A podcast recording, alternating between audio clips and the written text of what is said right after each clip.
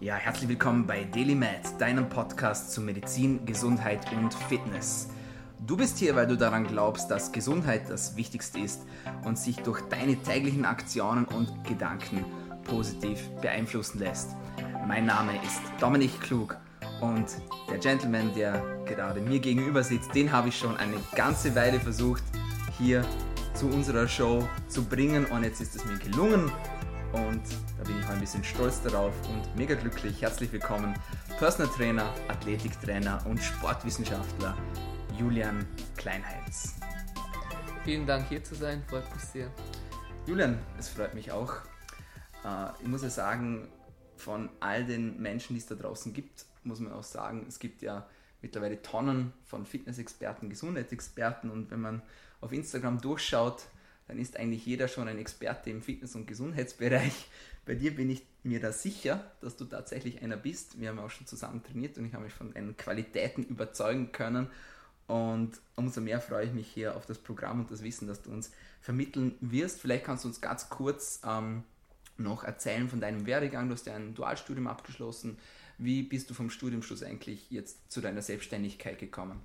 Ja, es war ein interessanter Weg. Also ich habe Betriebswirtschafts in Innsbruck studiert und Sportwissenschaften. Ähm, dann habe ich nebenbei im Fitnessstudio, in einem Personal Trainings Fitnessstudio in Body Soul begonnen zu arbeiten. Dort hatte ich zehn Stunden in der Woche, wo ich eigentlich nur ähm, wirklich individuelle Stunden gab in der 1 zu 1 Betreuung. Und so fand ich wirklich Gefallen daran, habe zwei Jahre dort gearbeitet und habe quasi in jeder Woche zehn Leute betreut. Aufs mhm. Jahr gerechnet sind das 40 Leute im Monat. Das waren immer andere Personen, hat natürlich immer wiederholende Trainingspläne und so weiter gegeben und konnte dann über ein Jahr dann wirklich schon mir ein Riesenrepertoire an Übungen, individuellen Personen und so weiter, sage ich mal, sozusagen aneignen. Mhm. Und dadurch schult sich natürlich dann das Ganze, weil der eine hat Rückenprobleme, der andere hat Knieprobleme und das ist dann ein Selbststudium, das wo man durchläuft und somit lernt man natürlich durch das auch sehr, sehr viel dazu neben dem Studium. Weiterfolgend habe ich natürlich mein Sportstudium beendet und das Wirtschaftsstudium. Dann habe ich parallel angefangen im Home of Balance zu arbeiten, wo ich dann auch schon funktionelle Gruppenkurse gegeben habe und ähm, Bauchworkshops und auch Trainingspläne geschrieben habe.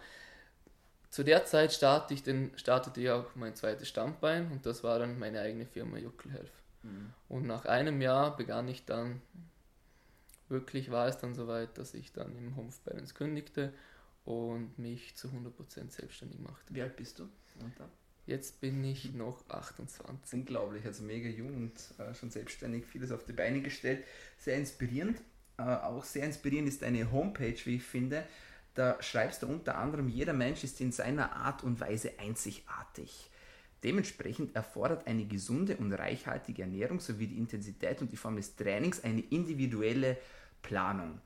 I love, love, love this quote, weil das einfach etwas ist, das bei uns in der Schulmedizin noch ein bisschen zu wenig etabliert ist. Es beginnt ja, mit den individualisierten Therapien, aber vielleicht kannst du uns ganz kurz erklären, warum das denn eigentlich so wichtig ist und warum das es nicht einfach einen straighten Plan einfach gibt, den man für einen Mann und eine Frau anwenden kann, wenn es um Fitness geht oder Gesundheit. Also das Wichtigste bei dem Ganzen ist mal, jeder hat andere Gewohnheiten, jeder hat einen anderen Stoffwechsel, jeder ist verschieden groß, jeder hat einen anderen Job.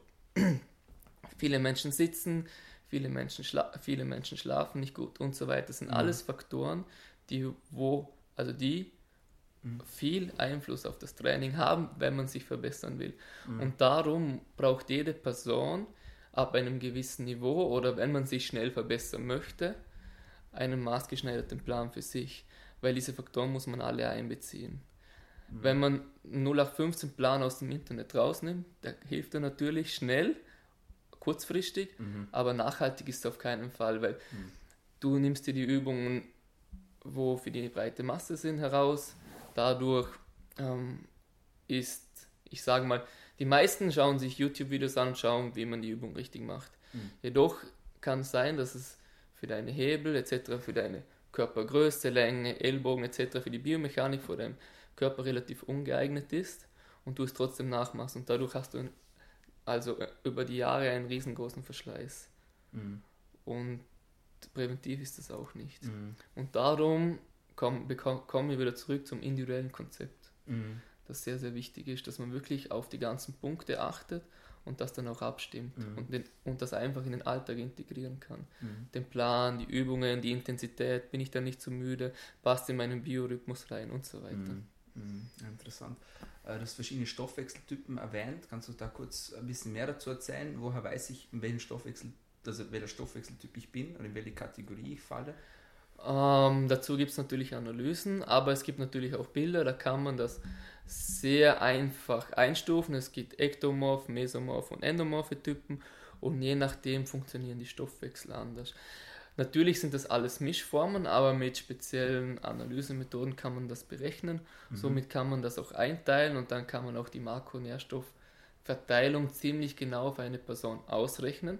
Wenn die Makronährstoffverteilung stimmt und man das genau ausrechnet, und ich sage jetzt mal die Verhältnisse, sage ich mal jetzt pro, pro Schleitzahl 40% Kohlenhydrate, 40% Eiweiß und 20% Fett.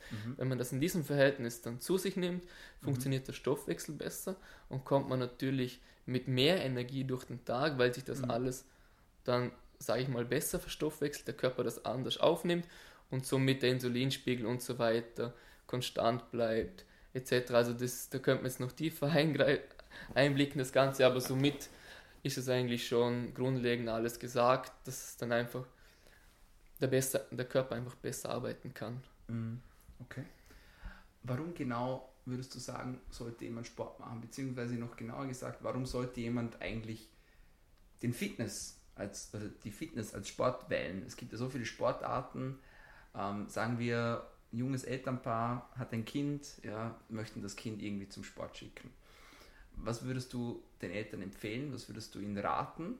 Was sind die Vorteile von äh, Kraftsport oder Fitness? Beziehungsweise sollte überhaupt ein Kind eigentlich Fitness machen? Was würdest du den Eltern da raten? Es kommt darauf an, wo sie hintendieren wollen mit dem Kind.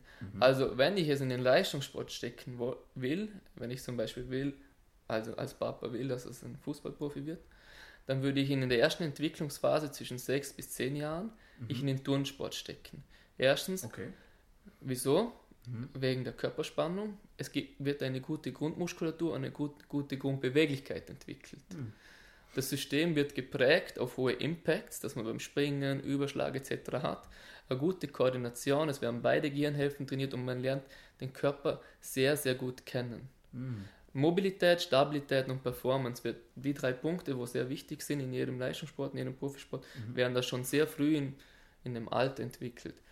Dann geht es weiter, dann würde ich ihn zum Beispiel in einen Mannschaftssport stecken, egal Basketball, Handball, Fußball, wo koordinative Aspekte, fremdes Medium dabei ist. Ähm, fremdes Medium ein Ball, wo man sich wieder handlungsschnell, reaktionsschnell und so weiter auf gewisse Gegebenheiten und so weiter einstellen muss. Dann kommen noch die Ausdauer, Kraft, Schnelligkeit dazu. Und es wird alles dann sehr, sehr komplex. Natürlich der Teamsportgedanke ist dann noch dabei, das schult natürlich auch die Entwicklung des Kindes und so weiter, wie agiere ich in Gruppen etc. Sollten Kinder Kraftsport machen? Oder wenn nein, warum sollten sie es eigentlich nicht machen? Oder ab welchem Alter würdest du Kraftsport empfehlen? Mittlerweile ist es sogar, sogar gar nicht schlecht, wenn man Kraftsport macht. Wenn ich ein Kind jetzt vom Baum runterspringen lasse, ist es ja auch ein Impact, wo der Körper bekommt. Okay? Der Mensch ist jetzt dazu da, dass er ähm, quasi, der Mensch ist dazu da, dass er überlebt. Ja. Okay, sprich, tragen, jagen, laufen, etwas heben. Vermehren. Vermehren, ja genau. Vermehren. Und wenn ich jetzt zum Beispiel, zum Überleben ist es wichtig, zum einmal einen Stein ähm, von A nach B zu tragen. Okay? Zwar nicht jeden Tag immer das gleiche, aber darum kann auch ein Kind sich, ähm, ich sage jetzt mal, ich nenne es immer gesundheitstechnisch gut bewegen. Sprich, wenn es kontrolliert ist vom Trainer, ist es gar nicht schlecht Okay. mit Maß und Ziel, wenn der Körper von ihm Impacts bekommt. Okay. Ob ich das jetzt Springen nenne, Überschlag, wenn man jetzt das Turnen hernimmt, ist es ja auch eigentlich auch ein Kraftsport, wo es relativ viel um Kraft, Beweglichkeit und so weiter geht. Also ist, es ist sehr veraltet, dass man sagt, Kinder sollen kein Krafttraining machen. Mittlerweile gibt es auch schon in Trainingswissenschaften speziell entwickelte Geräte für Kinder, okay, wo auf die Größe und so weiter angepasst sind. Okay. Aber das ist wieder ein anderes Und wenn wir dann Thema. von Gewichten sprechen, von Gewichtsheben, Gewichtstraining, wie schaut es da aus?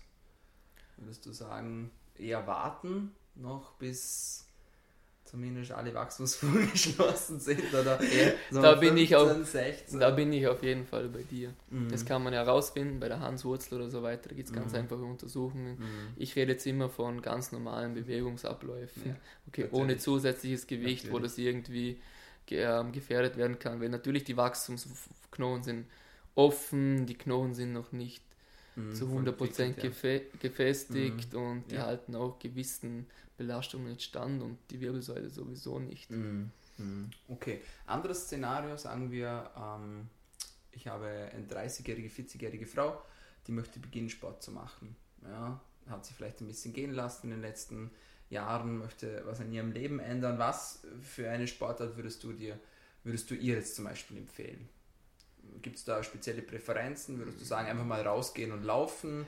Hängt von ihrem Ziel ab. Sie möchte einfach äh, gesünder leben und 5 Kilo abnehmen. In Gesünder leben und drei Monaten. 5 Kilo abnehmen, hat sie Übergewicht? Ja, Ja, nein. hat sie. Wie viel? BMI ist 31. Also schon. 31. Okay, dann ist sie nach WHO schon adipös, sage ich jetzt mal. Genau, als übergewichtige Okay. Frau. Ja, Okay. genau. Okay. Mhm. Ja, der würde ich mal anraten zu schwimmen. okay. Erstens, Interessant. Warum? weil es gelenkschonend ist. Mhm. Im Wasser sie einen hohen Grundverbrauch hat, um die Körperwärme aufrechtzuerhalten und dadurch auch mehr verbrennt. Okay. In kurzer Zeit. Geht das jetzt nur für die Frau oder wie ist Na, das beim Mann? generell vom Mann genau das gleiche. Mhm. Durch das wird einfach die Rückenmuskulatur wird gestärkt, man Okay. gewöhnt sich wieder an die Bewegung, es ist ein Ausdauersport, die kardiovaskuläre Versorgung wird besser und durch das ist eigentlich ein optimaler Start so weit ins Training. Vom Laufen würde ich abraten, weil es natürlich die Gelenke sehr belastet, wenn man Übergewicht hat und man nicht genug Muskulatur hat, ähm, ist der Mhm. Verschleiß natürlich wieder sehr groß und die Nachhaltigkeit dabei nicht gegeben. Spannend. Wenn wir gerade schon von äh, Sportarten im Freien reden, beziehungsweise okay, man kann eigentlich auch im Hallenbad schwimmen, wenn wir es jetzt ganz genau nehmen. Aber was ist der Vorteil von Outdoor-Sport? Du ist auch ein, ein extra Punkt auf deiner Homepage. Äh, was ist der Vorteil? Jetzt mal ganz, ähm, wie soll ich sagen, ganz prüde gefragt. Äh, jeder weiß, man sollte eher rausgehen zum Sport machen, ja, anstatt drin zu sitzen. Aber was ist denn genau der Vorteil, wenn man draußen Sport macht? Erstens mal die frische Luft, Mhm. Dann, ähm, dass wir Menschen eigentlich in der Natur leben, das ist unser Lebensraum. Mhm. Durch das hat es auch eine entspannende Wirkung Mhm. auf uns. Mhm. Und das sind halt viele Aspekte, wo mit einspielen, wo das Ganze dann noch, also wo befreiend ist für den Körper und natürlich auch schneller durch ähm, das Unterbewusstsein nimmt so vieles auf, wo man noch, wo man gar nicht denken würde, Mhm. wo dann der Endorphinausstoß und so weiter, die ganzen Sachen schneller passieren, durch das, dass der Stress schneller abfällt, man nicht so viele Mhm. Eindrücke hat, nicht so viele Reizeindrücke, fängt das System und so weiter viel schneller an sich zu erholen und dann ähm, können gewisse Stoffwechselprozesse etc.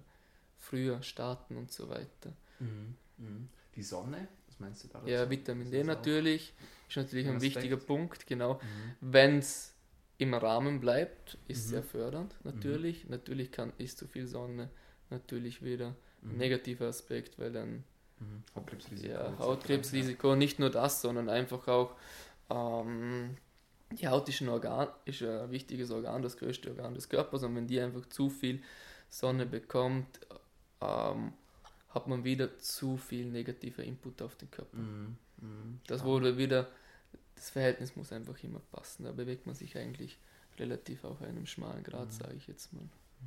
Spontane Frage, die mir jetzt gerade einfällt, ähm, weil ich auch immer wieder höre, dass äh, du nennst es ja auch Impacts, ja, Mhm. äh, dass zum Beispiel auch äh, elektronische Geräte negative Impacts beim Sport haben. Würdest du sagen, wenn man trainieren geht, zum Beispiel Handy, Kopfhörer einfach im Spind lassen, äh, also von den ganzen elektromagnetischen Wellen jetzt mal, gehen wir mal wirklich ganz ins feine Detail, oder würdest du sagen, nee, also Musik gehört auf jeden Fall dazu zum Sport haut nochmal die Pulsfrequenz ein bisschen rauf und motiviert ein bisschen. Ja, es ist sogar erwiesen, dass Musik stimuliert. Mhm. Es stimuliert das Unterbewusstsein, durch das sich Leistung steigert und man kommt schnell in eine Ekstase. Also sprich, mhm. wenn man Musik hört, ähm, vergisst man oft die Belastung. Es ist wie eine Meditation mhm. für viele.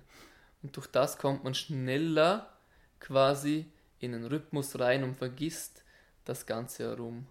Das ist wie, ja, ich würde es wie eine Meditation nennen, mhm. wo einfach auch ein Treiber ist, sage ich mal. Mhm. Natürlich ist es um, umso besser ist, wenn man alles ausblenden kann und sich nur auf sich fokussieren. Aber in unserer, also heutzutage in unserer Welt ist es wirklich ganz, ganz schwierig, zum alles ausblenden und mhm. nur auf sich zu fokussieren. Darum finde ich die Musik ein super Mittel. Das Handy würde ich jetzt zum Beispiel auf Offline stellen und nur Musik hören, dass man okay. sich wirklich nur auf das Training fokussiert. Okay, interessant. Und auch abschalten kann Schalten und das kann. genießen kann. Und wirklich wichtig ist, dass man einfach beim Training den Körper spüren lernt.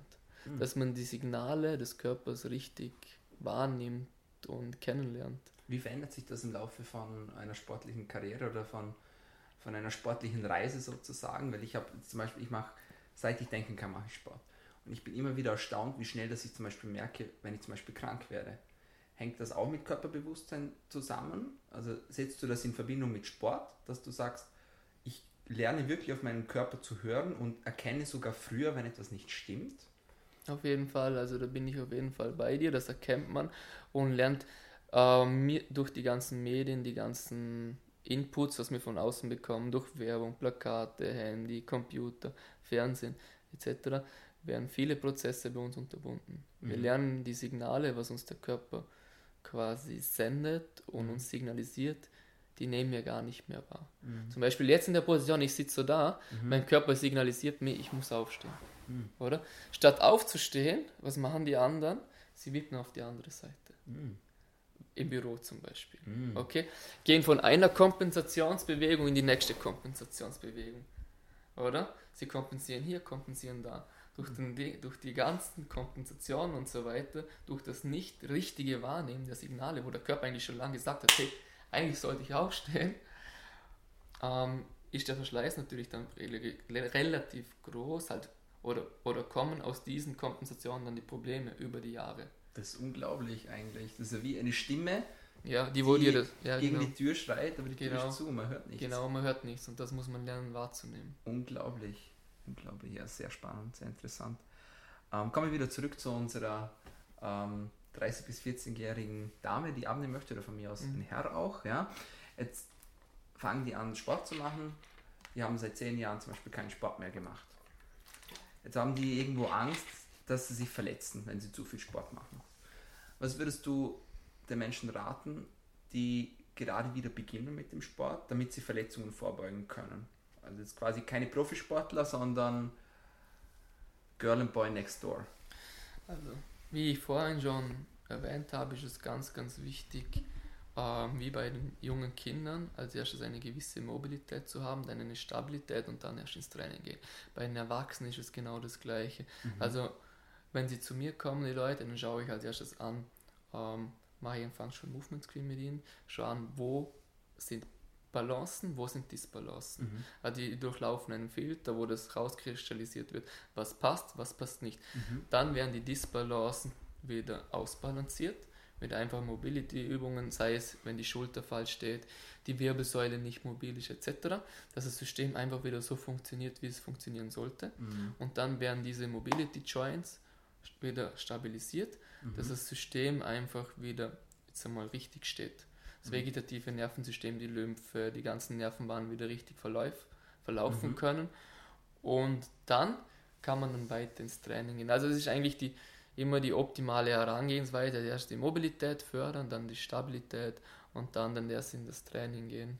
Mhm. Weil was bringt es mir, wenn ich jetzt, sage ich mal, ähm, einen extremen Rundrücken habe? Natürlich kann man anatomisch vieles nicht verhindern, aber man kann auch vieles beheben mit spezifischen Übungen und dann noch mehr in den Rundrücken rein trainiere, dann werden die Probleme natürlich nur noch größer und die Muskeln bei der Vorderseite, also bei der ventralen Seite des Körpers, die ziehen sich natürlich nur noch mehr und noch mehr zu, mhm. wenn ich dann hinein trainiere.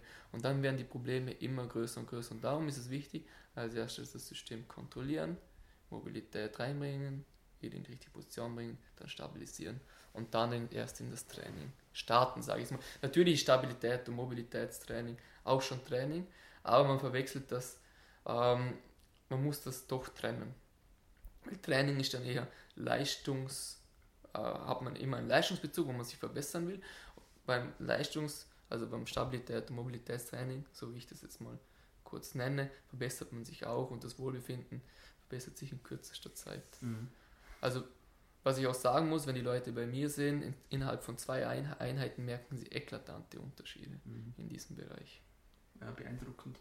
Ich stelle jetzt einfach mal die Behauptung auf, dass diese Regeln auch gelten, wenn jemand Sport gemacht hat, sich verletzt, eine Pause macht und dann wieder anfangen möchte. Genau. Stimmt das? Auf jeden Fall, genau. Mhm. Es ist immer das gleiche Prinzip. Also wenn sich einer verletzt, dann muss natürlich, müssen natürlich wieder die Strukturen des verletzten Körperteils, sei es das Knie, der mhm. Oberschenkel etc. hergestellt werden. Mhm. Diese Strukturen, die haben gewisse Heilungsphasen, in denen wo man verschieden mit den Sportlern arbeiten kann, wo man dann auch verschiedene Arten des Trainings anw äh, mhm. anwenden kann, damit mhm. die Muskulatur, das Gelenk etc., die Bänder mhm. wieder, sage ich mal, auf das alte Ausgangsniveau zurückgeführt werden. Mhm. Ja, sehr spannend, sehr spannend. Uh, Julian, ich möchte mit dir kurz über Bandscheibenvorfälle sprechen. Ist ja eigentlich mittlerweile eine Volkskrankheit geworden. Warum glaubst du, ist das so ein großes Problem mittlerweile in unserer Gesellschaft? Was sind da die Ursachen, die Lifestyle, ähm, die Lifestyle-Gründe vielleicht? Was, was glaubst du, was sind die Ursachen, dass so viele Menschen Bandscheiben, auf einmal auch junge Menschen, ja, Bandscheibenvorfälle bekommen? Erstens mal das Sitzen, okay. dass man zu viel sitzt. Der Sitzen ist das neue Rauchen. Genau, Sitzen ist das neue Rauchen, du sagst es, so ist es. Liest man jetzt auch schon in vielen Foren. Ähm, das Gesäß schläft den ganzen Tag. Das Gesäß ist der Muskel, was uns vom Affen unterscheidet. Das ist dazu da, dass wir aufrecht gehen können. Mm. Und das betätigen wir viel zu wenig. Also Hüftbeugemuskulatur ist verkürzt, mm. Gesäß schläft. Mm. Dadurch ist natürlich logisch, was passiert in der Lendenwirbelsäule unten. Das kann gar nicht mehr richtig funktionieren, das mhm. System, weil es einfach nicht in unserer Natur liegt. Und darum mhm. muss man, sollte man schauen, dass man einfach so wenig wie möglich sitzt oder wenn man den Input kriegt, das Signal des Körpers, mhm. aufsteht, sich mal durchbewegt und mal gezielt die Gesäßmuskulatur anspannt, sage ich mal. Und dann ist schon viel gemacht, mhm. präventiv gegen Bandscheibenvorfälle. Mhm. Ja, hochinteressant. Und wenn es dann trotzdem so weit kommt, oder wenn es dann so weit kommt zum Bandscheibenvorfall, äh, was siehst du als ähm, Therapiekonzept, Therapiekonzept, das funktioniert. Das ist jetzt auch bei mir zum Beispiel in der Familie, äh, hat gerade auch jemand Probleme mit, mit der Bandscheibe und das ist ja eine umfassende Therapie eigentlich, also eine multimodale Therapie eigentlich. Was siehst du als Schlüssel da zum Erfolg? Ähm, in erster Linie, wie ich vorhin erwähnt habe, die Gesäßmuskulatur mhm. ist ein wichtiger Faktor. Die Abduktionen, Quadratus lumborum und Beckenboden, sage ich mal, wo man da mhm. ganz, ganz ähm, tief und gut und genau daran, daran arbeiten sollte, damit diese Muskeln wieder die Lendenwirbelsäule ähm, aktiv ähm, stabilisieren. Mhm. Und natürlich die Mobilitätsübungen zusätzlich. Welche Rolle spielt die Psyche bei der Therapie von Bandscheibenerkrankungen? Ähm, jetzt, reden, jetzt sind wir wahrscheinlich wieder beim Schmerzgedächtnis und bei der Angstwiederkehrung von den ganzen. Dadurch ist man natürlich also meine Erfahrung ist, dass die Leute sich oft nicht mehr trauen, sich richtig zu bewegen. Mhm. Und natürlich spielt das natürlich gegenwirkend ähm, auch eine große Rolle, wenn das im Unterbewusstsein verankert ist, es könnte immer was passieren und ich möchte den Schmerz nicht mehr mhm. erfahren, bin ich natürlich immer in einer Schonhaltung, was natürlich immer eine Kompensation ist. Mhm. Bist du auch dafür, dass man, ist ja ja, grundlegend überleben, dass man den Schmerz erstmal ausschaltet, äh, wenn es mal so weit ist. Also dass man, damit man eben dieses Schmerzgrenze nicht aufkommen lässt, ja, also man durchbrechen diese ganze Schmerzkaskade oder sagst du, da gibt es alternative Möglichkeiten? Wie ist da dein Standpunkt dazu?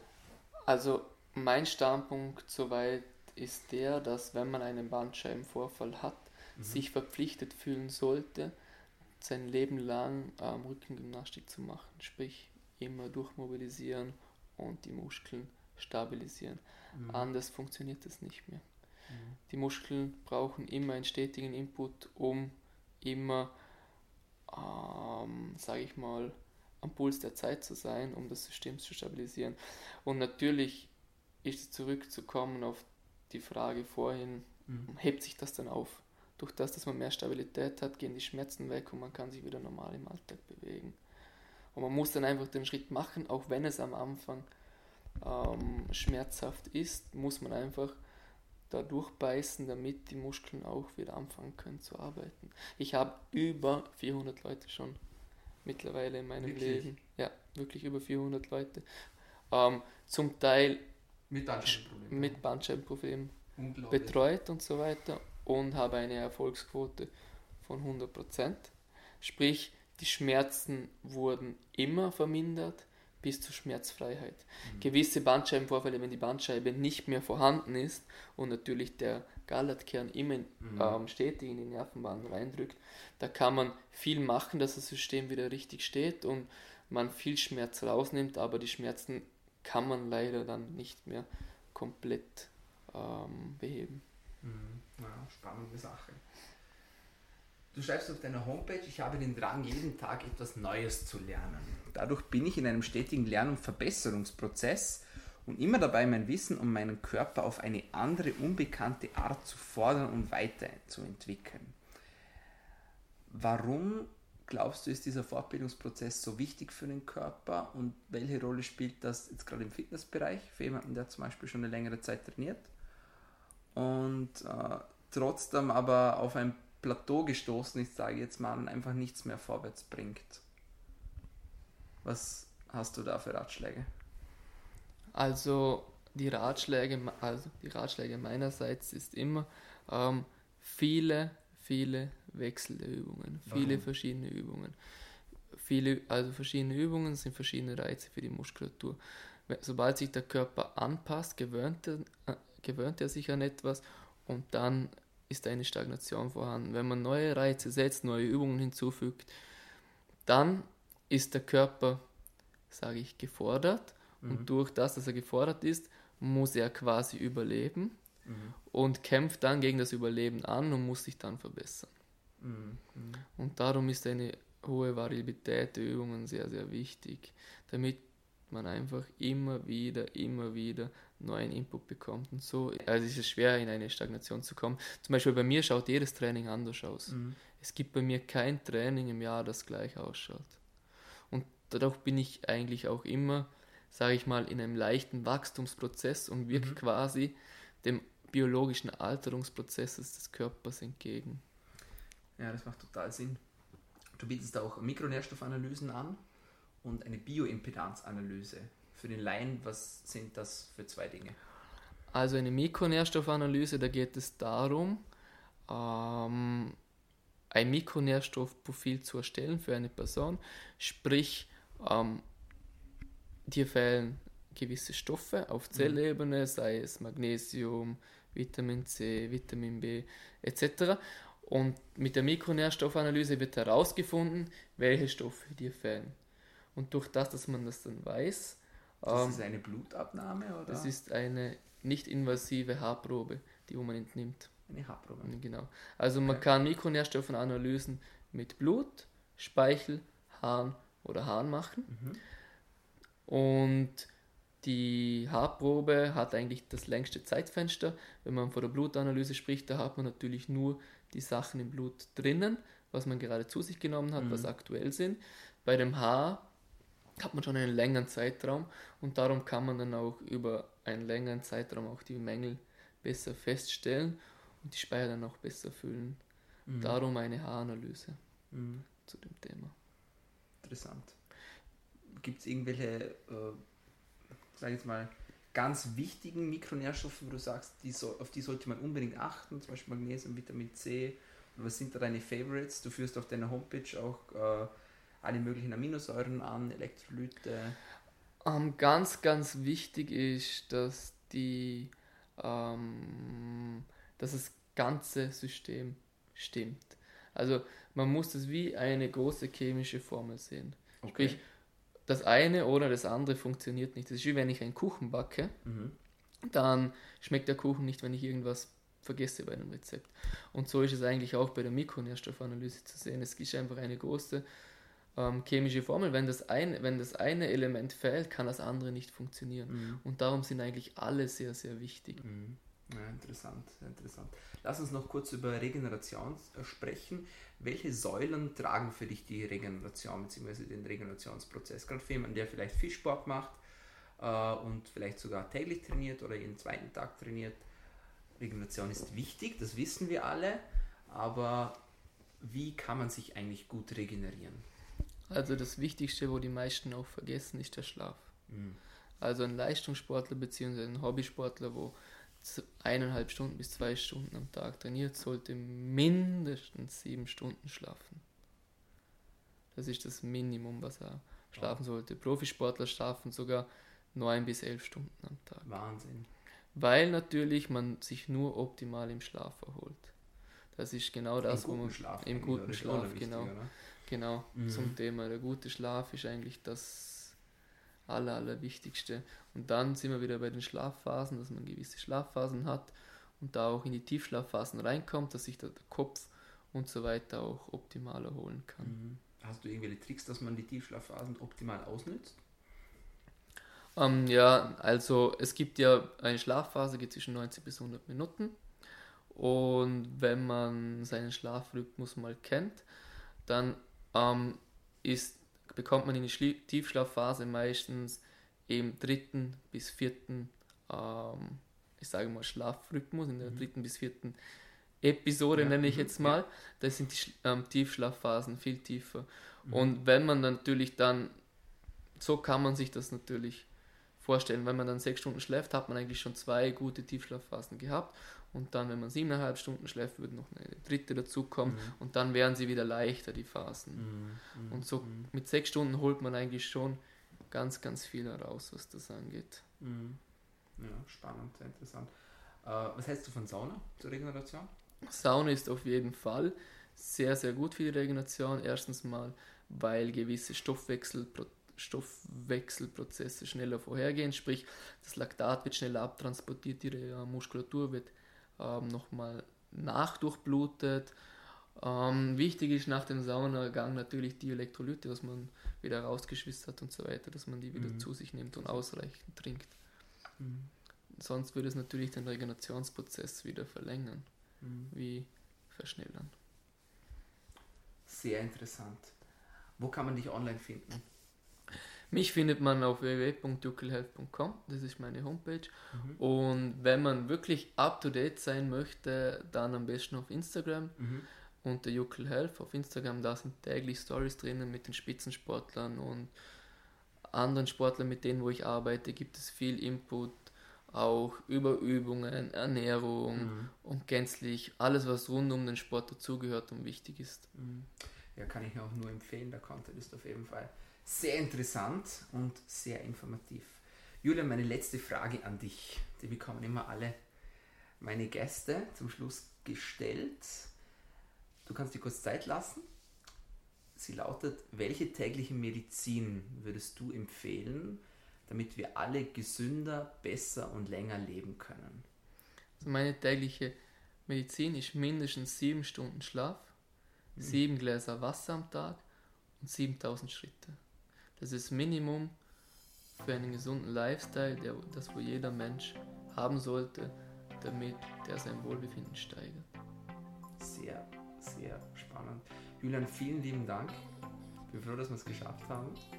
Ich Und sag Ich danke. wünsche dir alles, alles Liebe, viel Erfolg weiterhin und danke, dass du da warst. Ich sag danke. Ja, meine Freunde, das war's von uns heute bei Daily Med, deinem Podcast zu Medizin, Gesundheit und Fitness. Wenn euch dir die Episode heute gefallen hat, dann vergiss nicht, uns noch zu abonnieren, entweder auf Soundcloud, auf Spotify, Anchor oder auch auf iTunes. Auf iTunes könnt ihr uns auch übrigens gerne eine Bewertung hinterlassen und ein paar Sterne verteilen. Und with that being said, alles Liebe für euch. Vielen Dank fürs Zuhören. Bleibt gesund.